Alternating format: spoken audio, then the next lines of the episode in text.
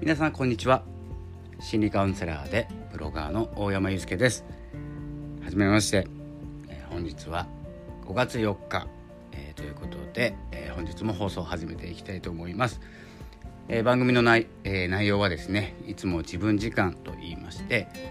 自分を過ごす自分の時間を大切に持つというようなですねテーマで毎日配信毎日じゃないですね配信しておりますので是非ゆっくり聞いていってください。ではですね本日は、まあ、自分時間というかですねこの季節によってちょっといいことを変えていっていますので4月5月と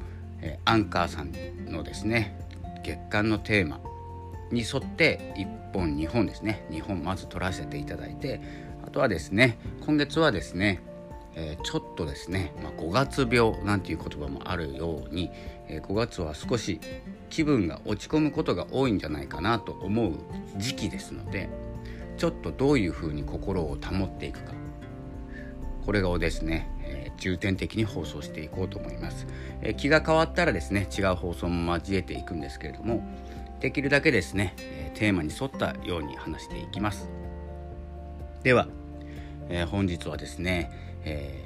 ー、どこからいくと偉人の言葉とかですね偉人の行動からですね少し勇気をもらったり、えー、とですね何て言うんですかこう活力っていうんですか熱量とか、えー、そういったものをですね中心にお届けしたいなと思っておりまして本日は、えー、吉田松陰先生え、ご存知でしょうか？吉田松陰先生の言葉とかですね行動、からですね、え、少し放送していきたいなと思うんですけれども、え吉田松陰先生っていうのはすごくたくさんの出来事を出来事っていうかですね行動を起こした方ですのでちょっとですね一本の放送では間に合わないというかですねものすごく長くなります。短いこともね僕は長く話します。どうでもいいことをこう言ってですねこうお伝えしてしまって内容までたどり着かないっていう方がですね多くいらっしゃるようです。でも僕はですね、えやり方を変えませんので、えこれをですね少し放送を分けていきたいなと思います。ですので今回は第1回吉田松陰ということで、えお伝えしていきます。この何年に生まれてとかですねまあよく分かんなくなっちゃうんでそういう細かい情報はですね説明欄に書いておこうかなというかですねまあググっていただければググるっていうのは Google で調べていただければ、えー、分かると思いますのでその細かい何何1800何十年に生まれてとか何日にとかっていうのはやらないです。どんなことをしていたかその時どんなことが起こっていたかっていうお話をしていきたいと思います。では前置きだけで3分ぐらい喋りましたが、え、本題です。吉田松陰先生というのはあの時代的には黒船が来る時来た時ですね。ペリーがですね黒船で日本に来た時に、まあ、活躍したというかですね志を持って行動した方です。何をしたかというと、まあ、黒船が来ましたね、えー、黒船が来た。その時にみんながですね日本は鎖国状態、えー、になっておりましたので外部から外部というかですね日本以外と鎖国状態えー、閉ざしてた閉ざしてたわけですね。でそんな時に、まあ、ペリーが来ます。外交しようとしてペリーが来るんですけれども。吉田松陰先生はですね、まあ、この尊の上位といって本当にこう対抗するっていうことではなくて純粋に乗りたいって思ったらしいです。黒船にね。そして行くんです。弟子を連れて。まあ、弟子というか友人というかですね。1歳か2歳若い、まあ、お知り合いと小舟に乗って黒船に向かっちゃうんですね。で日本でそんなことをしたらですね、まあ、鎖国状態にしておりますので、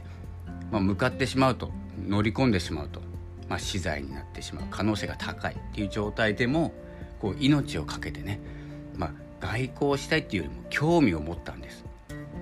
あの大きな船に乗りたい。そして外国の知識を得たい。その知識を日本に生かしたい。もう何よりも日本のために命を懸けていったわけです。まあその前にはね興味があったんですね。まあ面白そうですよね興味というと。で面白そうに命を懸けてしまう人なんですそして何のためにそんなことするのかって言ったら楽しむためと日本のためなんですというですね吉田松陰先生は、まあ、結果ですね船に乗ってですね、えー、黒船に発見され黒船に乗り、まあ、ペリーと話をして、まあ、ペリーと話をしたかどうか分かんないですね出てきたかどうか分かんないんですけれども、まあ、アメリカに連れて行くことはできないと断られるんですね。で、まあ、日本に戻されて、まあ、もちろんあの牢獄に入れられてしまいます。まあ、そこでもですね、えー、吉田松陰先生は何をしたかというとこの牢獄の中で、まあ、一生終えるような罪を犯してますので出れるかどうかわからないっていう状況を作られたんですけれどもそこでもですね、えー、勉強を始めるんです。読書をして皆さんにこう同じようにこう終身刑というかですね牢獄の中で一生を終えるような人にもですね何かできないか自分に何がでできることはないかと考えた上行動を起こすわけです。そして今日ですね、まあ、ここまででですね、まあ、大きくですね黒船が来た黒船に乗りたいと思って向かってしまった。そして乗れたけどアメリカに渡ることはできなかった。日本に送り返されて、ね、牢獄に捕ま捕まってしまって捕らえられてしまって、えー、ここで一生終えるのであればここで何かできることはないかと考えて勉強を始める。このね、え、限られた中というかもう本当に諦めてしまいそうな状況でも勉強を始めるそして、まあ、牢獄の中でねまあ、これ大きな、まあ、行動なんですけれども塾を開くというようなですね行動をするんですね。まあ、ここでもですね気づくように私たちも限られた状況ってあるじゃないですか。言ってもできることって、まあ、何でもできるんですよ本当は。でも自分のここの住んでいる場所からではこれしかできないとか、まあ、人間関係もありますから会社にあったり会社にいたり、えー、この仕事中限られた時間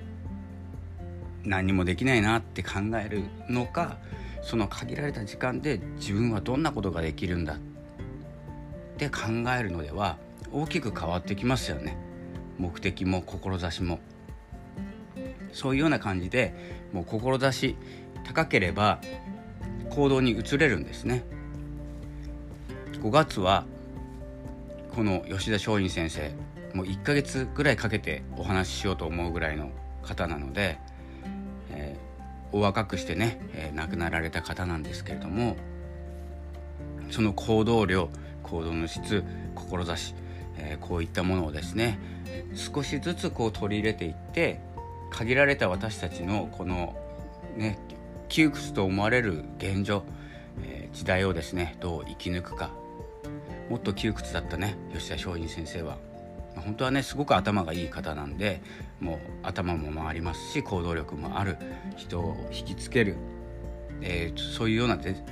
方なので自分と一緒じゃないと思うかもしれないんですけれども自分にできることっていうのは